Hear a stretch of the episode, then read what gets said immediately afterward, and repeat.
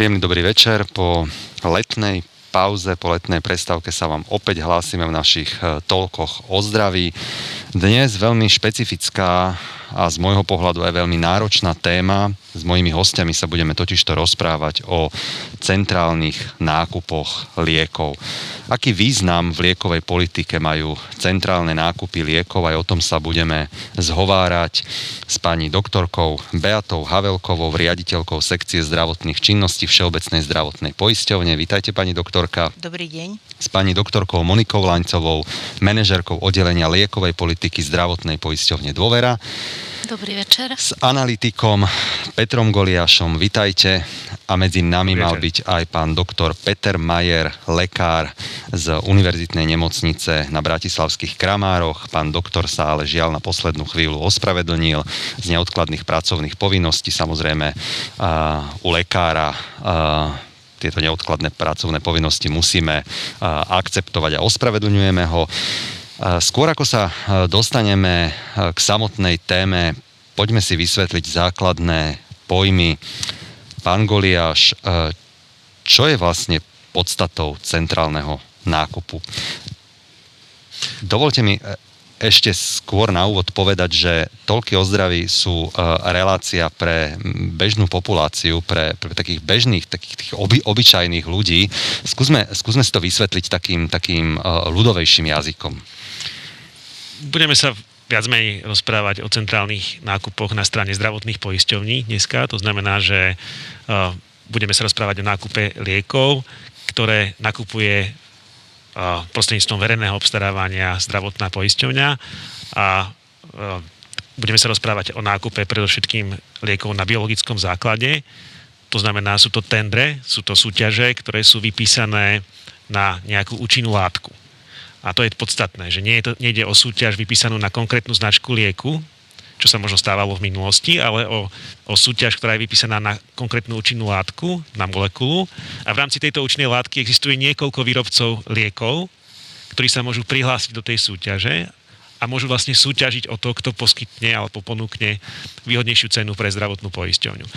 A výsledkom takejto cenovej súťaže potom sú samozrejme nejaké úspory, pretože vyhráva väčšinou tú súťaž ten, kto poskytne najvýhodnejšiu cenu z pohľadu zdravotných poisťovní a zdravotná poisťovňa následne zazmluvňuje víťaza tohto tendra.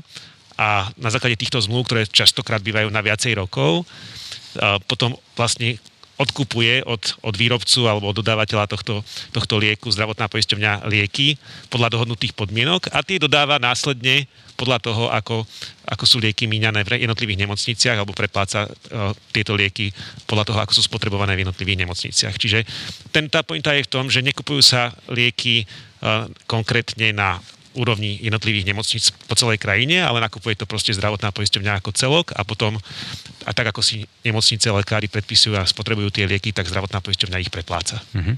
Tento centrálny nákup sa realizuje alebo opiera sa uh, o, o legislatívu? Má to prosto nejaký legislatívny rámec, pani doktorka Havelková?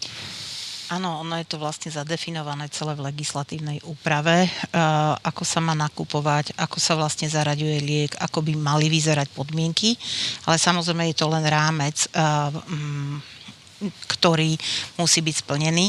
Už jednotlivé tie požiadavky vychádzajú potom z toho konkrétneho liečiva, ktoré sa ide nakupovať, čiže spôsobu dávkovania, spôsob, koľko, nejaká epidemiologická situácia, zmysel, koľko máme vlastne pacientov, potenciálna, čiže od toho sa odvíja nejaká cena, nejaká globálna cena a jednotková cena. A samozrejme záleží aj na tom, že či ideme nakupovať liek, ktorý je ktorý je inovatív, doslovne inovatívnou liečbou, alebo či je to opakovaný centrálny nákup, čiže už vlastne prebehlo povedzme nejaké obdobie 2-3 roky centrálneho nákupu a ideme na druhé kolo. Čiže ta, aj od toho sa odvíja všelijaké možnosti, ktoré prichádzajú do úvahy. Mm-hmm. Tie, uh, pani doktorka Laňcová, očakávania od toho centrálneho nákupu sú, sú len také, aby zdravotná poisťovňa ušetrila finančné prostriedky a nakúpila liek čo najvýhodnejšie, čiže môžeme hovoriť, že tým primárnym cieľom centrálneho nákupu je ušetriť finančné prostriedky a nakúpiť ten liek za čo najlepšiu cenu? Veľmi dobrá otázka. Áno, očakávania zdravotnej poisťovne sú e, úspora nákladov na zdravotné na lieky, ale nie je to jediný cieľ. V začiatkoch centrálneho nákupu zhruba niekedy v roku 2009 bolo veľmi významným faktorom centrálneho nákupu aj zabezpečenie dostupnosti. Veľmi dôležité bolo, že vlastne zdravotná poisťovňa tým, že realizovala centrálny nákup, tak tlačila na toho výrobcu, aby prednostne zabezpečil lieky v rámci centrálneho nákupu, aby následne, keď zdravotná poisťovňa mala naschvalovaných pacientov a potrebovala pre nich zabezpečiť liečbu, aby tá liečba bola reálne dostupná. Takže áno, cenová úspora ale aj dostupnosť. Postupne sa však e, ten trh s niektorými liekmi stabilizoval a dnes sú to predovšetkým e, motiváciou k centrálnemu nákupu pre zdravotné poisťovne sú skôr tie mechanizmy úspory. Mhm. A podarí, darí sa ich naplňať? Ja si myslím, že áno, že stále, stále môžeme povedať, že centrálny nákup liekov pre zdravotné poisťovne má veľký význam a síce z toho dôvodu, že keď sa nakupuje niečo vo veľkom, tak vie tá poisťovňa vyjednať lepšiu úsporu, ako keď si malá nemocnica sama pre seba bude nakupovať oveľa menší objem liekov.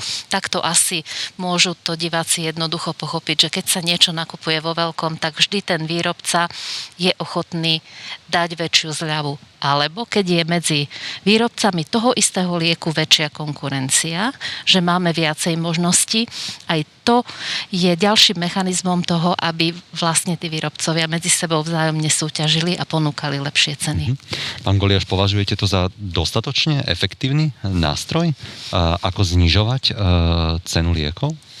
Je to výborný nástroj, ktorý sa osvedčil na Slovensku. Treba povedať, že zdravotné poisťovne, teda pre všetkým Všeobecná zdravotná poisťovňa začala naozaj pomerne intenzívne obstarávať práve tieto biologické lieky v centrálnych súťažiach ktoré boli vypísané na účinnú látku, nie na konkrétnu značku lieku, ale na účinnú látku, to znamená, tam naozaj bola súťaž viacerých dodávateľov alebo výrobcov liekov. Niekedy v roku 2018. Odvtedy sa začali naozaj vypisovať tie tendre častejšie. A my sme si samozrejme zmapovali každý jeden ten tender a aj sme odhadli tie možné úspory finančné, ktoré sú veľmi dôležité z tohto pohľadu. A bavíme sa o niekoľkých miliónoch eur. Ak by som to povedal tak, že presnejšie, tak nám to vychádza, že vlastne už v tomto roku len Všeobecná zdravotná poisťovňa podľa našich odhadov šetrí viac ako 6 miliónov eur ročne vďaka týmto súťažiam. A tento rok uzatvára ďalšie súťaže, ktoré môžu priniesť ďalšie okolo 4-4,5 milióna eur ročne do budúcnosti, čiže hovoríme o pomerne veľkých sumách a treba tiež poznamenať to, že tie biologické lieky alebo biosimilárne lieky, ktoré vlastne vznikajú ako alternatíva k tým referenčným originálnym liekom, že oni vlastne nastupujú postupne na trh, pretože vývoj tých biosimilárnych liekov trvá mm-hmm. pomerne dlhý čas a ten, ten potenciál na rast tohto trhu je obrovský. To znamená, to, kde dneska hovoríme o niekoľkých, možno 10 miliónoch eur, tak do budúcnosti to bude niekoľko násobok možných úspor a hovoríme o, vlastne o, o období do konca tejto dekády. Čiže hovoríme o niečom veľmi, veľmi perspektívnom, čo do konca tejto dekády môže naozaj, naozaj priniesť niekoľko násobok tých 10 miliónov eur, pokiaľ by zdravotné poisťovne pokračovali v tomto tendrovaní a pokiaľ by sa odstránili niektoré nedostatky, ktoré tam možno dneska stále sú. Môžeme si ich možno pomenovať, ak ich niekde vidíte, vy ako analytik. Ja samozrejme môžem povedať viacerých tých nedostatkov. Možno prvý nedostatok by som povedal, že stále vidíme takú opatrnosť zo strany poisťovní pri vypisovaní tendrov na receptové lieky. To znamená, vidíme, že sú tendre na nemocničné lieky, boli aj nejaké tendre na niektoré receptové lieky, ale stále si myslíme, že tu je veľký priestor. Konkrétne pomenujem tú najväčšiu finančne, finančnú molekulu Adalimumab, kde ročne ide okolo 40 miliónov eur, alebo možno aj viac a kde stále teda nebolo vypísané centrálne obstarávanie a tu nám vidíme veľký potenciál na úspory. Čiže to je jedna vec, receptové lieky. Tam poisťovne potom môžu vysvetliť, že majú problém možno so svojimi informačný, informačnými systémami, možno so spôsobom distribúcie, prečo to vlastne nerobia intenzívnejšie ako teraz A druhý veľký problém, ktorý je, myslím si, že porovnateľný, je ten, že sa stáva, bohužiaľ často, že napriek tomu, že v tej súťaži vyhrá nejaký výrobca lieku, tak to konečné rozhodnutie o tom, že aký liek sa spotrebuje, je na poskytovateľoch zdravotnej starostlivosti. To znamená na konkrétnych lekároch, na konkrétnych nemocniciach a oni si nemusia vybrať ten liek, ktorý vyhral v tej, v tej súťaži a môžu si vybrať liek, ktorý na ktorý sú zvyknutí, povedzme, z minulosti a ktorí predpisujú naďalej tým svojim pacientom bez ohľadu na to, že tu majú dostupnejší, respektíve lacnejší liek, ktorý je dostupný, ktorý vyhral v tej súťaži. No a potom sa stáva, že napriek tomu, že niektorý výrobca vyhrá v tej súťaži, tak jednoducho nevie predať svoje lieky na trhu, pretože sa nespotrebovávajú, pretože poskytovateľia nepredpisujú tieto lieky. A to je samozrejme problém, pretože tá poisťovňa je častokrát tlačená do toho, aby platila za tie lieky, ktoré požadujú nemocnice a ktoré spotrebujú nemocnice, aby platila častokrát vyššiu sumu, ako by platila za sumu a za liek, ktorý vyhral v tej danej súťaži. To znamená, že nedochádza ku realizácii tej potenciálnej úspory z, toho, z tejto súťaže.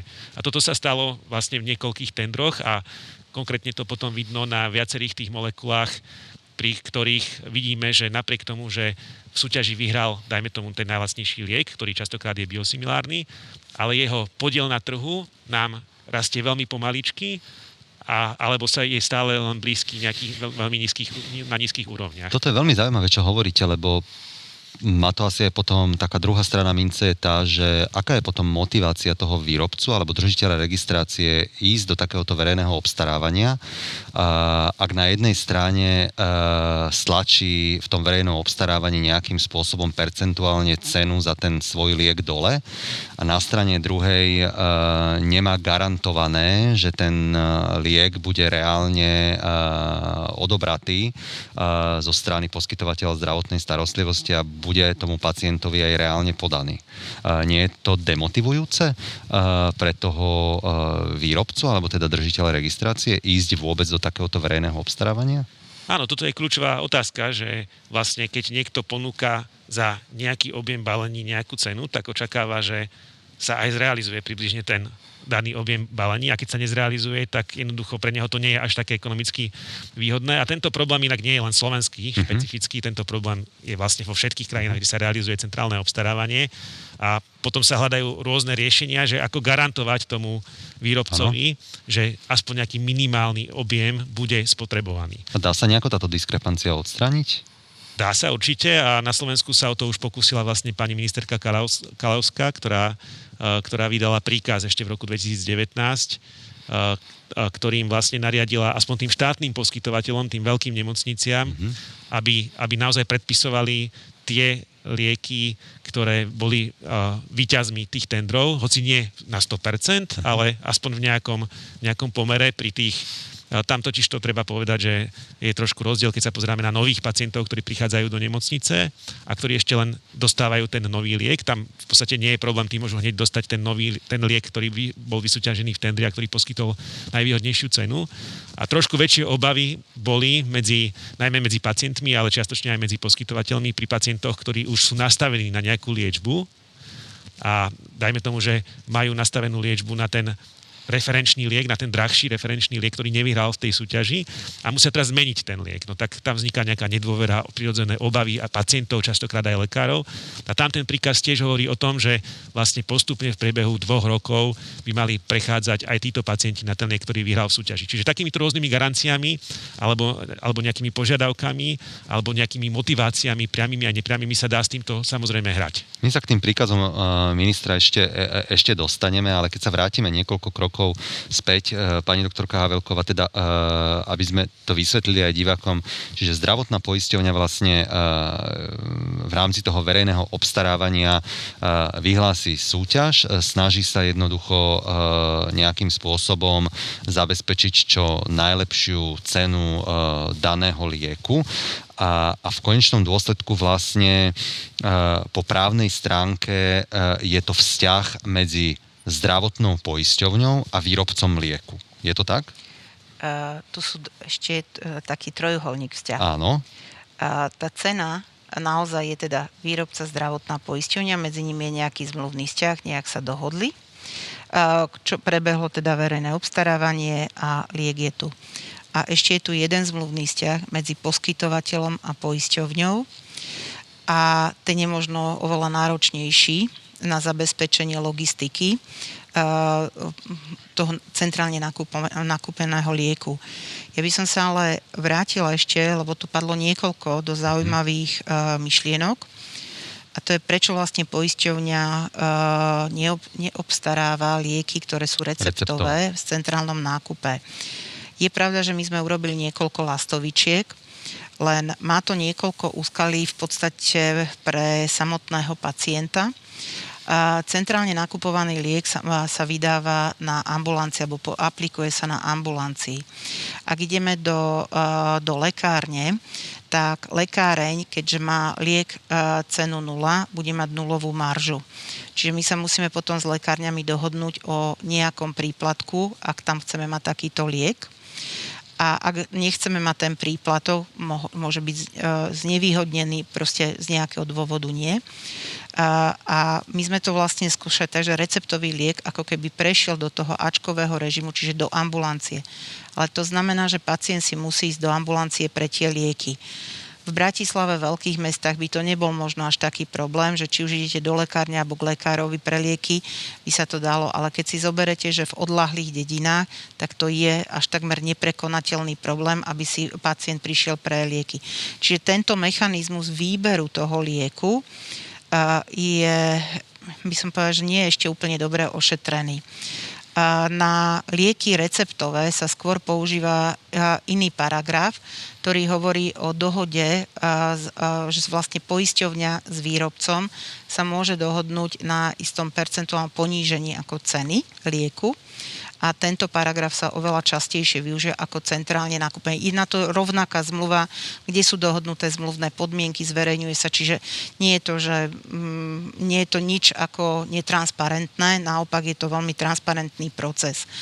V, ešte, čo sa týka samotných poskytovateľov, že nakúpite liek, naozaj ten biosimilár je, by som povedala, kľúčovým produktom vtedy, keď máte originál a potrebujete znížiť cenu a príde biosimilár, ten efektívne znižuje cenu lieku alebo celej tej liečby.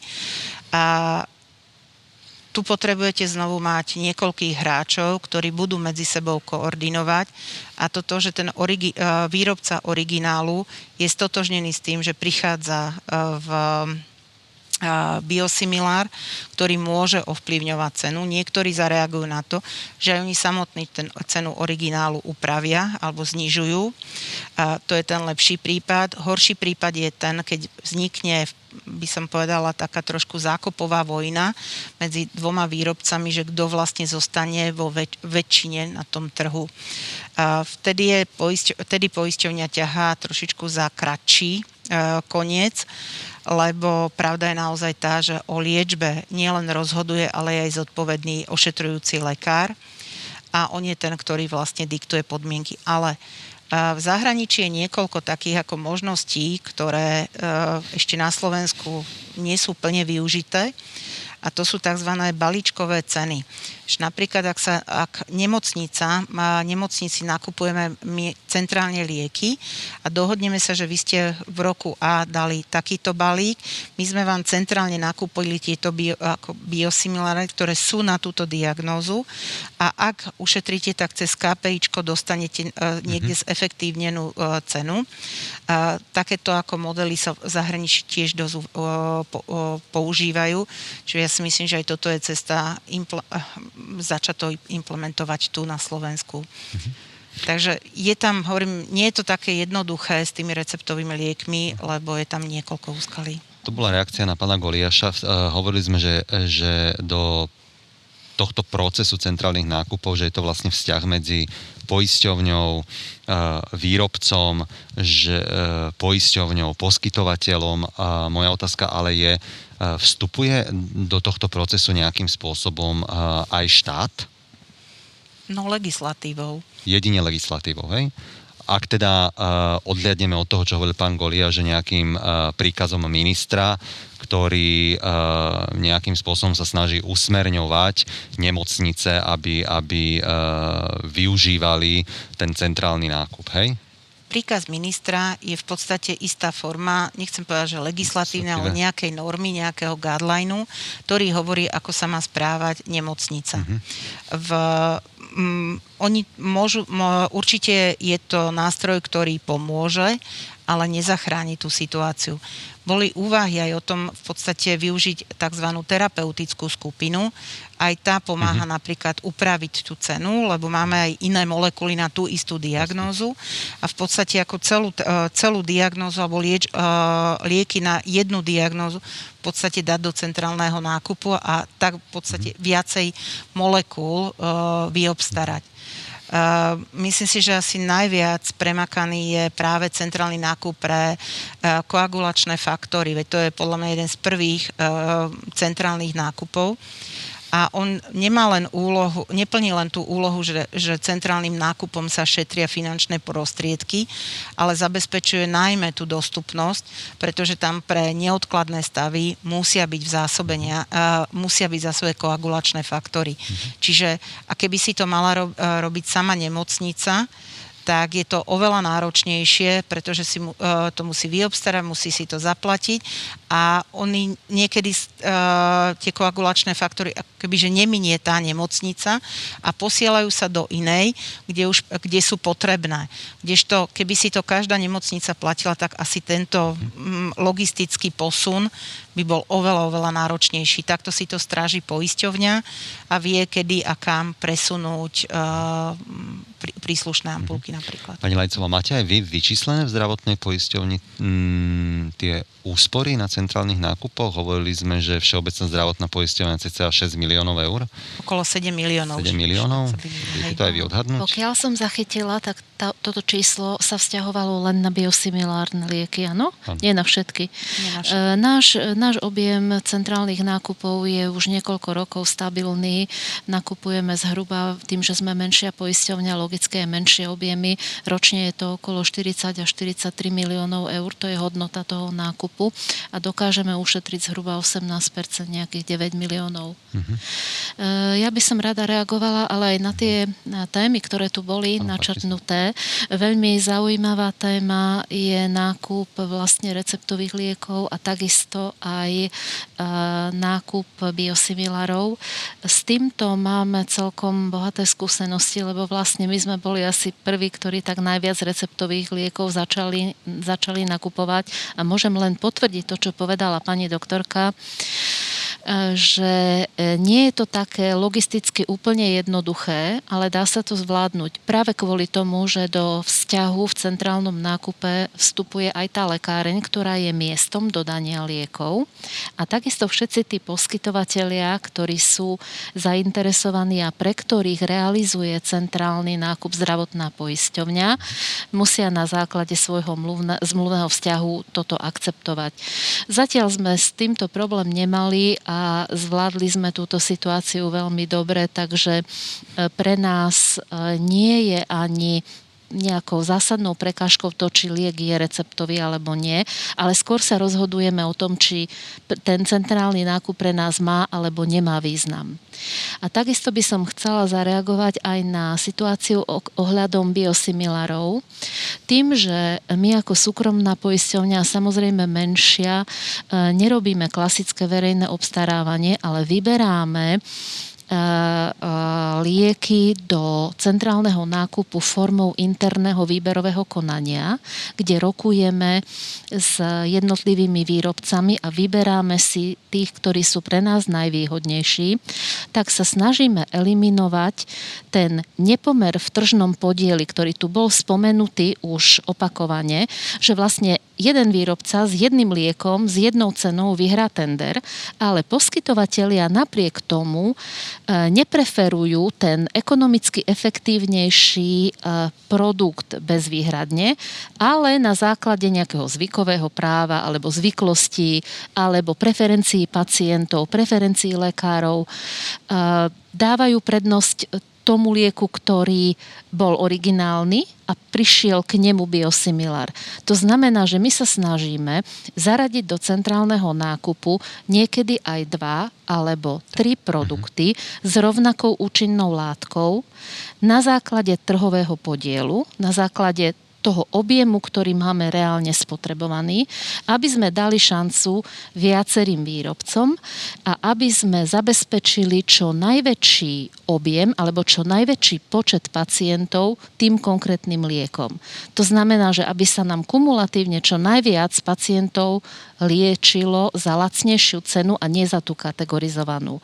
Takže toto sú tie mechanizmy, akým sa my, samozrejme v menšom, snažíme odstrániť tieto nedostatky, ktoré tu boli spomenuté. Mhm. Ja len pre porovnanie, že teda vo, všeobecnej, to, e, vo všeobecnej zdravotnej poisťovni je to zhruba 90 miliónov. E, to je tá cena za ten centrálny nákup a zhruba tiež je to šetrenie okolo 18-20% z tej ceny. Mm-hmm. Uh, je, je tam... to, je, prepáč, že, že vám do toho vstupujem, ale je to málo alebo veľa?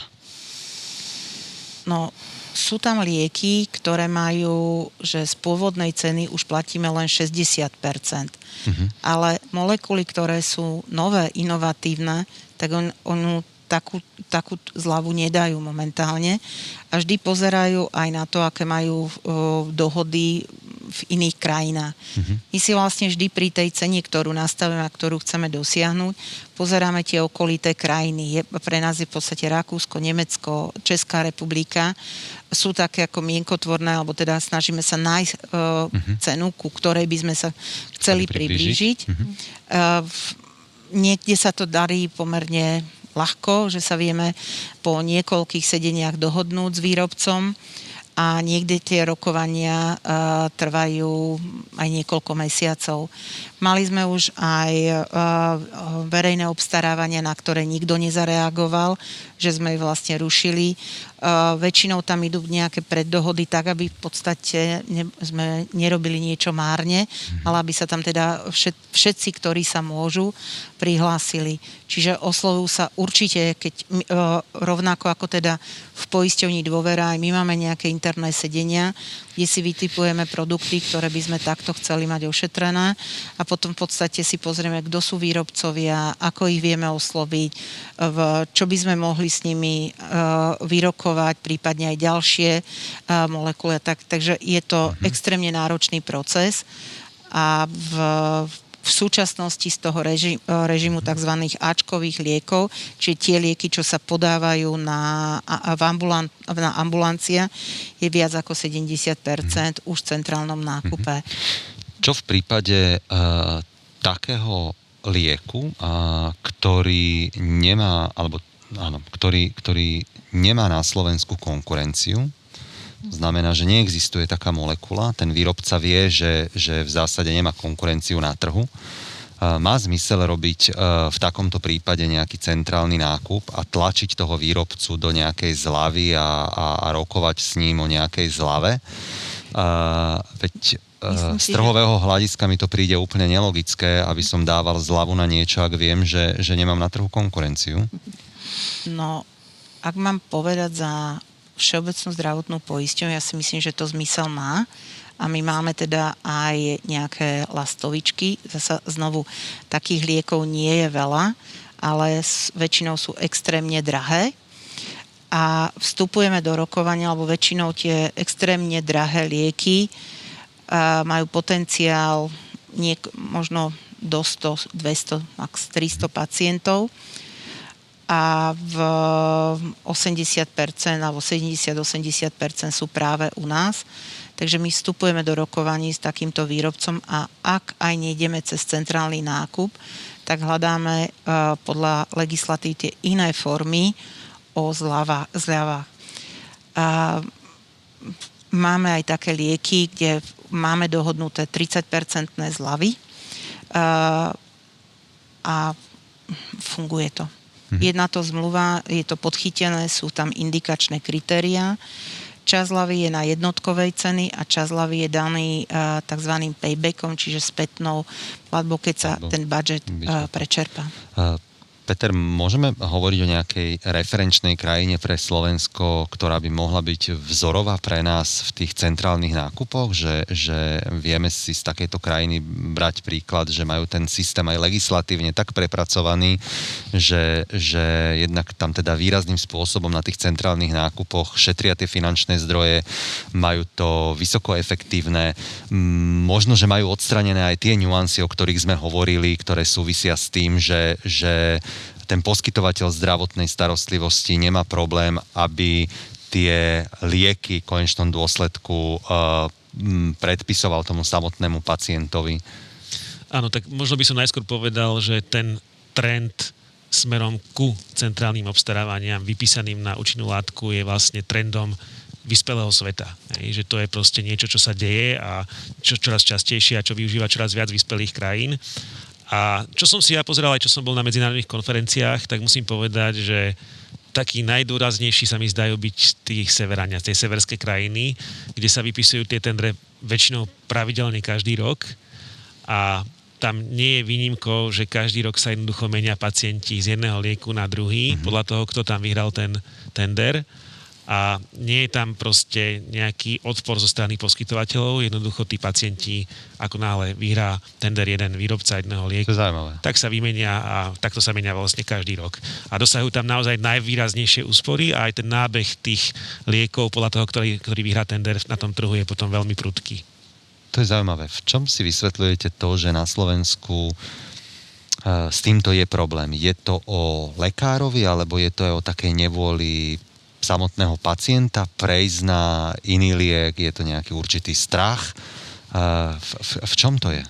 V prvom rade si treba uvedomiť Škandinávia alebo škandinávské štáty. Uh-huh. Sú štáty, ktoré, ktorí alebo ktoré, jak by som povedala, že ctia pravidlá. Ak sa povie, povedia pravidlá, oni to majú v, je to teda ako, kultúry, hej? ako vo svojej kultúre, uh-huh. že oni ich do bodky dodržiavajú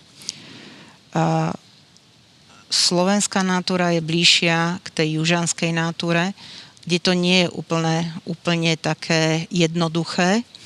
Na dodržiavanie istých kritérií, už len keď si zoberieme aj dodržiavanie napríklad liečebného e, režimu a compliance liečby, má na Slovensku mm, isté slabiny, alebo teda sa stre- veľmi často stretávame s nedodržiavaním liečebného e, postupu zo strany pacienta. Ale tu treba povedať, že gro hrá lekár. Lekár je ten, ktorý vlastne pacient, ktorému pacient dôveruje a ktorý ho nastavuje na nejakú liečbu. A od lekára záleží, ako to pacientovi podá, ako mu vysvetlí a vlastne od toho sa odvíja aj jeho compliance, ako bude tú liečbu o, aplikovať v domácom prostredí v, ak lekár sa rozhodne zmeniť tú liečbu a má na to pádne dôvody, tak to dokáže vysvetliť tomu pacientovi a v drtivej väčšine to pacient príjme. Samozrejme, môžu tam byť nejaké iné okolnosti, prečo bude pacient protestovať, to, to sú detaily. V, ale vo významnom percente to na aký liek, hlavne pri týchto náročných liekoch, je nastavený pacient, rozhoduje ošetrujúci lekár. Čiže ten pacient si nevyberá ten liek, že teda príde za lekárom a vysvetlí mu, že chce, ja neviem, fialovú tabletku, nie zelenú tabletku alebo také. To tak nefunguje. V praxi o tom rozhoduje výlučne ošetrujúci lekár. Mhm, mhm. Keď sme uh a už sme tu aj spomenuli uh, aj tie uh, drahé inovatívne lieky a, a vieme, že s vývojom medicíny, vedy, tie finančné nároky tých liekov sú stále väčšie a väčšie. Aký je potom, uh, pani doktorka, ten súvis medzi centrálnymi nákupmi a dostupnosťou tých moderných, drahých, inovatívnych liekov? Aký je tam, aký je tam z vášho pohľadu súvis? Tak e, súvis určite môžeme pozorovať vtedy, keď ten výrobca je ochotný e, nejakým spôsobom mm, diskutovať s placom o nejakej potenciálnej zľave, buď o nejakom cost sharingu alebo risk sharingu. Aby som to vysvetlila pre divákov tak jednoduchšie, vlastne je to také zdieľanie nákladov. To, že aj ten výrobca berie na seba časť rizika, že tá inovácia nebude úplne na 100% fungovať a je ochotný dať nejakú zľavu, kým ten liek nie je na trhu etablovaný a nemáme úplnú istotu o tom, že prinesie očakávané zlepšenie zdravotného stavu. A pokiaľ e, ideme do takýchto mechanizmov, kedy sa zdieľa aj ten risk, aj tie náklady, tak pre zdravotnú poisťovňu sú veľmi zaujímavé dva mechanizmy. Jeden je, ako spomínala už pani doktorka, že dohodnúť sa zmluvne na cene nejakej, v súlade s platnou legislatívou a e, vtedy, vtedy ten výrobca poskytuje zľavu. Alebo druhá alternatíva je, ak sa s výrobcom dohodneme, použiť e, mechanizmus centrálneho nákupu, ktorý takisto dáva e, istú záruku nielen, nielen úspory, ale aj tej dostupnosti. Treba si zobrať do úvahy aj jednu veľmi dôležitú vec, že tá platobná schopnosť a vôbec globálne, keď sa pozrieme na, na financovanie Eh, jednotlivých eh, ústavných zdravotníckých zariadení, nemocníc, do ktorých smeruje najväčší podiel eh, nových inovatívnych liekov a liekov s osobitným spôsobom úhrady, ktoré si pacient nevyberá sám na recept, ale sa mu podávajú buď v ambulancii alebo v nemocnici, tak tieto lieky predstavujú najväčší náklad. A keby si ich mali všetky nemocnice sami nakupovať, tak im neostane dosť peňazí na iné formy poskytovania zdravotnej starostlivosti a na celý ten obslužný servis, ktorý vlastne oni poskytujú. To znamená, že centrálny nákup je aj mechanizmus na šetrenie časti nákladov e, tej konkrétnej nemocnice. Aj takto sa treba na to pozerať. Čiže toto, ja by som tu videla ten súvis. Mhm. Podľa čoho sa vlastne poisťovne rozhodujú, že uh na, ktorú, eh, na ktorý liek alebo tento účinnú látku pôjdu do toho verejného obstarávania alebo sa rozhodnú pre ten centrálny nákup. Čo je vlastne to kritérium rozhodovania? No, v prvom rade je to počet pacientov, čiže mhm. nejaký budget alebo objem, ktorý ten liek eh, v danom roku skonzumoval. Medziročný náraz, čiže liek, ktorý má dynamiku rastu je takisto, e, to sú asi dva také najdôležitejšie mm-hmm. ukazovatele. A ideálne je, keď je ten, e, sú centralizované, alebo teda e, podávajú sa čo aj v niekoľkých nemocniciach alebo v niekoľkých zariadeniach, a v, tak, aby bolo ľahká distribúcia, alebo teda čo najjednoduchšia. Ale samozrejme, väčšinou sú to onkologické liečby, čiže po onkologických ambulanciách, aby sa to vedelo distribuovať. Ale pointa je tieto dva body dynamika alebo, dynamika alebo trend toho lieku, ako sa bude vyvíjať v najbližších rokoch. V, do, a druhá vec je počet pacientov. Čiže pre jedného pacienta sa dá iný, pár pacientov, 50 pacientov, keď máte do 100 pacientov, tak ten centrálny nákup trošku inak vyzerá, lebo väčšinou je to viazené na jedno, dve pracoviská a tam sa môže použiť nie centrálny nákup, hlavne ak firma nechce, lebo v poslednom období sa aj s takými stretávame, že samotný výrobca nechce ísť do centrálneho nákupu a volil by inú formu dohody o cene. A, ale pokiaľ máte pomerne veľa pacientov a ten liek je perspektívny, čiže je vysoko pravdepodobné, že počet pacientov môže narastať respekt, a tým pádom bude samozrejme ten objem narastať. To sú dve základné kritéria, ktoré uh, ktoré rozhodujú o tom, že liek pôjde do centrálneho nákupu. Uh-huh. Sú tie kritéria z vášho pohľadu ako analytika správne? Áno a samozrejme, že veľmi dôležité je, že aký máte potenciál na súťaž. To znamená, koľko tam je mhm. potenciálnych dodávateľov toho lieku, pretože keď tam máte len jednu firmu, jedného výrobcu, jednu značku, tak asi to nemá veľký význam, ale keď tam je 5 značiek, tak už máte šancu dosiahnuť veľmi kvalitnú súťaž aj výraznú teda úsporu.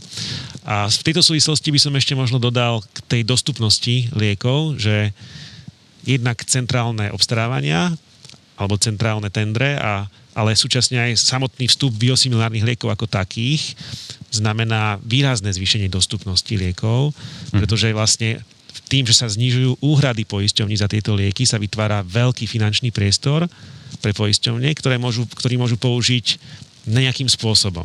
Hej, tie, tie peniaze, ktoré sa ušetria, sa dajú použiť nejakým spôsobom. A jedným z tých spôsobov je, že jednoducho získa daný liek alebo danú liečbu viac pacientov čiže sa zvyšuje dostupnosť liečby a presne toto pozorujeme nielen na Slovensku, ale aj v zahraničí, že tam, kde tá súťaž je intenzívna, tam, kde naozaj klesajú tie úhrady, tak tam výrazne narastá počet pacientov, ktorí dostávajú tú inovatívnu liečbu. Čiže sa zlepšuje vlastne kvalita poskytovanej zdravotnej Čiže inak sa prerozdeľuje vlastne ten balík uh, určený na, na, na lieky. Čiže je to tak. No. A... V podstate je taký, že balík ako keby, že je rovnaký, ale je lepšie prerozdelený, Alený. alebo ten náraz nie je taký markantný, uh-huh. aby mm, nebola dostupná inovatívna liečba. Uh-huh. Uh, vrátim sa ale k tomu, my sme to začali už na začiatku, uh, tak zvláštne sme začali túto debatu, lebo ja keby som bol uh, výrobca uh, alebo teda držiteľ registrácie, tak na jednej strane akože z môjho pohľadu tie centrálne nákupy majú úplne že všetky pozitíva. Že je to úplne super, lebo všetko, čo v konečnom dôsledku na konci dňa šetrí peniaze, je z môjho pohľadu výborné. A o to sa asi celá spoločnosť aj všetci uh, musíme snažiť.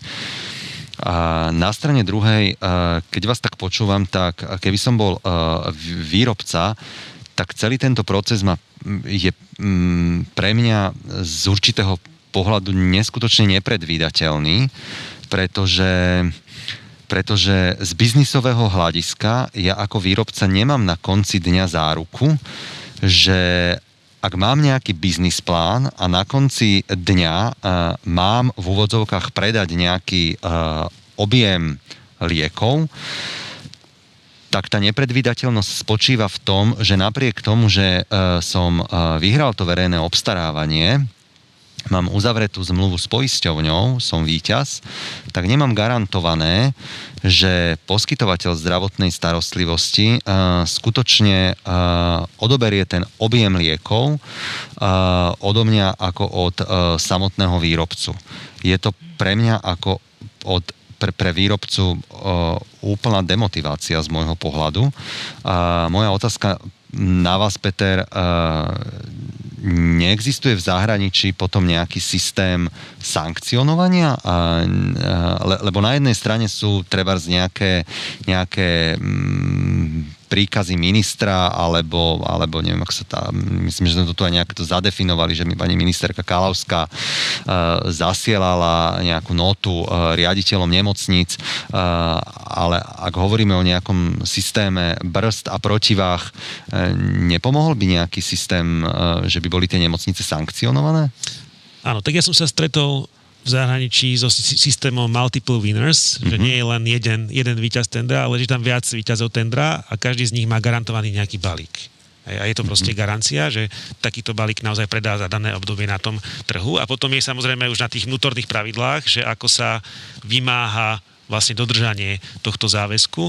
A jedna, jeden, jedna z tých možností je práve riešiť to takýmito príkazmi a to je naozaj dôležité, aby nebol len vydaný príkaz, ale aby sa potom aj monitorovalo teda, ako sa plní ten príkaz a aby aj fungovali nejaké motivácie k jeho plneniu, vrátane možných sankcií v prípade, že sa, že sa neplní ten príkaz, pretože naozaj sa bavíme o veľkom objeme verejných zdrojov, ktoré keď sa príkaz neplní, tak sú použité neefektívne. Čiže tam naozaj má význam sledovať, do akej miery tie nemocnice vydávajú a predpisujú teda lieky, ktoré boli výťazmi v tých tendroch a pokiaľ sa tak nedieje, tak treba proste konať. A zodpovednou inštitúciou by malo byť? Ono by bolo fajn, keby tieto pravidlá sa dostali, nehovorím, že možno nie do zákona, možno do nižšej právnej normy. Ako výhlaškou?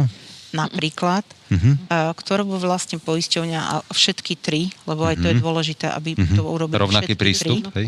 Rovnaký prístup, presne implementovali do zmluv a to natiahli na úhrady, teda KPIčka, že ten, kto to dodržiava, ideálne teda môže byť nejak bonifikovaný, lebo tá perzeku mm-hmm. lepšie bonifikovať, ako mm-hmm. naopak ťahať. Čiže alebo potom naopak, že keď nebonifikovať, tak sa dá povedať, že keď nesplní toto, tak sa mu siahne na niečo iné. Akože na objem, alebo to proste, že bude nejakým iným spôsobom uh,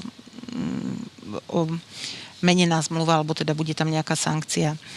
V, čiže len m, príkaz ministra hovorí, uh, dáva príkaz uh, Nemoc, nemocniciam a my vlastne ako poisťovne nemôžeme reagovať, že na základe príkazu da, urobíme paragraf do zmluvy.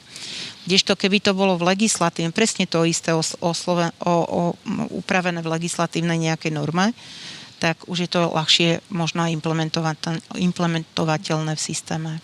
Súhlasíte? Môžem na to zareagovať? Áno, áno, pravda, e, Určite. E, e, v podstate ten mechanizmus sme už začali aj my s tým multiple winners. Toto, že vlastne nakupujeme tú istú molekulu od viacerých výrobcov a snažíme sa pokryť čo najväčší trhový podiel. Jednoducho my si vyberáme tých, ktorí majú reálne v teréne najväčší trhový podiel, ale cesta, ako to zabezpečiť a ako zabezpečiť, aby skutočne u tých e, nemocníc, aby, aby to bolo vymožiteľné, aby ten príkaz, ktorý mm-hmm. sa momentálne stiahuje len na štátne nemocnice, nemocnice. a my máme samozrejme aj kopec iných menších nemocníc a e, je zbytočné zakrývať oči pred tým, že tam to nie je problém. Aj tam je to problém. Nie je to len problém štátnych nemocníc.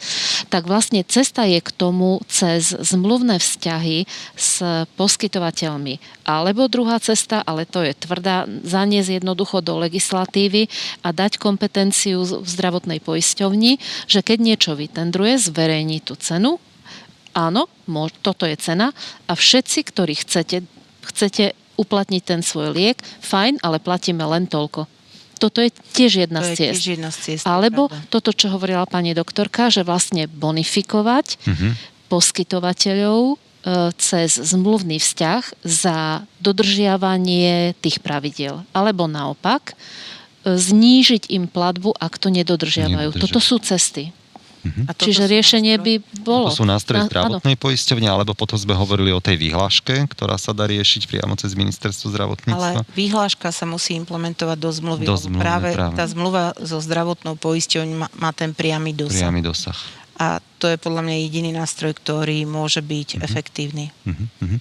Ešte, ešte ma napadlo teraz, na ako dlho vy podpisujete vlastne ten kontrakt s, s víťazom toho verejného obstarávania? Pravidla sú to dva roky. Na dva roky, hej? Uh, v, ale ono sa to väčšinou potom už keď sa raz urobí centrálny nákup, tak on sa predlžuje, akurát ešte sa tam ponižuje nejaké percento. To sú vlastne tie opakované um, centrálne nákupy. Uh-huh.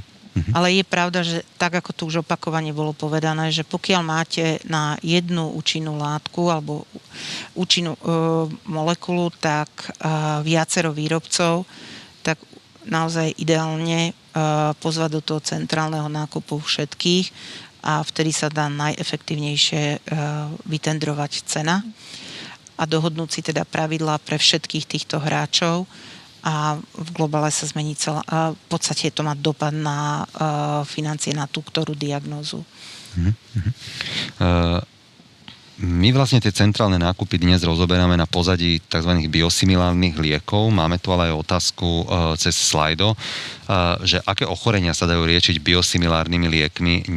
Nemáme tu lekára z praxe, ale máme tu doktora medicíny, Beatka gro tých uh, gro liekov je na onkologické ochorenia, ale v podstate sú to aj uh, rôzne uh, autoimmunné ochorenia, zápalové ochorenia, čiže v podstate, re, spomeniem niektoré, reumatická artritída, krónová choroba, a hovorím, tak, Či sa dajú liečiť biosimilármi aj respiračné ochorenia?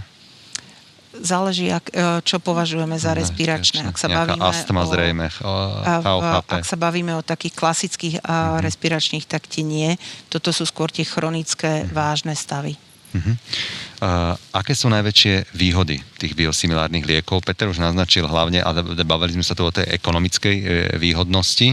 Uh, môžeme, keď, keď dnes sa teda bavíme hlavne o tej uh, ekonomike, poďme teda načriť trošičku aj, uh, aj do tejto témy.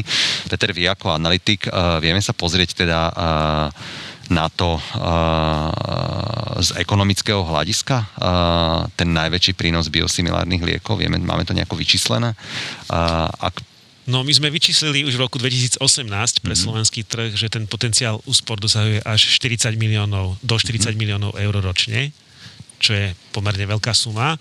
A dnes, teda o 3 roky neskôr, môžem skonštatovať, že veľká časť z toho už aj bola naplnená, alebo bude v mhm. najbližšom roku. Naozaj veľká časť. Ale ako som aj v úvode spomínal, tak ten trh, ktorého sa to dotýka, sa v nasledujúcich rokoch znásobí. Hej, čiže my pôjdeme zo 40 miliónov eur, obrazne teraz hovorím, na niekoľko násobok tých potenciálnych úspor, možno, že až na štvornásobok. Hej. Čiže to naozaj sa už bavíme o veľkých číslach, pretože mm-hmm. jednoducho uh, sa vytvárajú nové biosimilárne lieky, ktorých vývoj trvá niekoľko rokov a oni sa predpokladá, že v nasledujúcich rokoch budú prichádzať postupne na, na trh aj pri niektorých finančne veľkých molekulách. Mm-hmm. A to už je naozaj veľmi zaujímavé číslo, to už sa bavíme uh, o viac ako 10% vlastne celého objemu liekového trhu. A, takže to už sú naozaj veľké čísla, to sa bavíme o možných úsporách. Čiže to je zásadná vec, ktorá môže šetriť verejné zdroje. A ja by som v tejto súvislosti rád aj podporil myšlienku, ktorá tu bola povedaná, aby zdravotné poisťovne, keď už raz vysúťažia nejakú cenu, mm-hmm. naozaj za za liek, ktorý je s danou účinnou látkou, neplatili viac inému výrobcovi ale aby naozaj platili také legislatívne pravidlá na Slovensku, aby tie zdravotné poisťovne už platili tú, tú cenu, ktorá, ktorá bola vysúťažená v transparentnom tendri. Je pravda, že keď sme to skúsili, že e, bola vytendrovaná ako cena, ktorú sme aplikovali a v, v praxi, tak sme donútili aj originál, e, výrobcu originálu znížiť cenu na, a tým pádom v podstate naše zdroje, bolo tam vyššie šetrenie. Mm-hmm. Čo sa týka bezpečnosti a účin, e, bezpečnosti hlavne a účinnosti e, biosimilárnych liekov, e, ako sme to na tom? je v podstate ako či mám biologickú, mm-hmm. biologický liek alebo biosimilár z hľadiska účinnosti a bezpečnosti sú to porovnateľné lieky. Mm-hmm. Keď môžem, ja by som povedala, že myslím, že to bolo v roku 2019.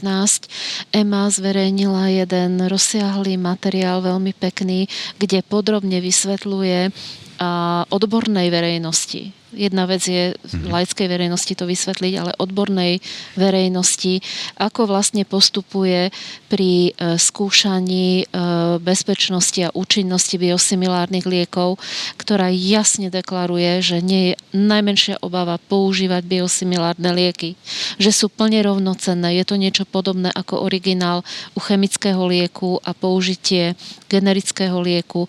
Skrátka, e, ten, ten materiál je tak pozitívne na evidence-based základe povedané, že naozaj tie biosimilárne lieky majú rovnakú účinnosť ako originálne biologické molekuly. Takže nie je tu, nie je tu najmenšia obava. Mm-hmm. Ešte tu máme otázku cez slajdom, budem sa ju snažiť prečítať, že ak ide o receptový liek cez centrálny nákup, a pacient musí cez pol Slovenska cestovať za liekom do ambulancie, nemôže lekár predpísať e-recept, aby pacientový liep zaobstarala najbližšia lekáreň? No, toto je jeden z tých problémov, ktorý je potrebné vyriešiť. Ja si myslím, že už terajšia legislatíva to ako, e, dorieši. E, ale je na receptový liek, je možné vy, e, napísať tzv. opakujúci sa recept maximálne na 12 mesiacov. Čiže tá možnosť tam je. Mhm. Super, uh, ďakujem veľmi pekne. Myslím si, že sme trošičku uh, divákom priblížili uh, otázku centrálnych nákupov na pozadí aj biosimilárnych liekov. Načetli sme aj možnosti, ako sa vysporiadať s tými problémami tých centrálnych nákupov. Ďakujem veľmi pekne pani doktorke Havelkovej, že opäť medzi nás zavítala, pani doktorke Lancovej, aj analytikovi Petrovi Goliášovi. Ďakujem. Ďakujem aj vám, ktorí ste nás opäť dnes sledovali. Teším sa na vás opäť o mesiac v oktobri. Majte sa pekne a veľa zdravia vám prajem.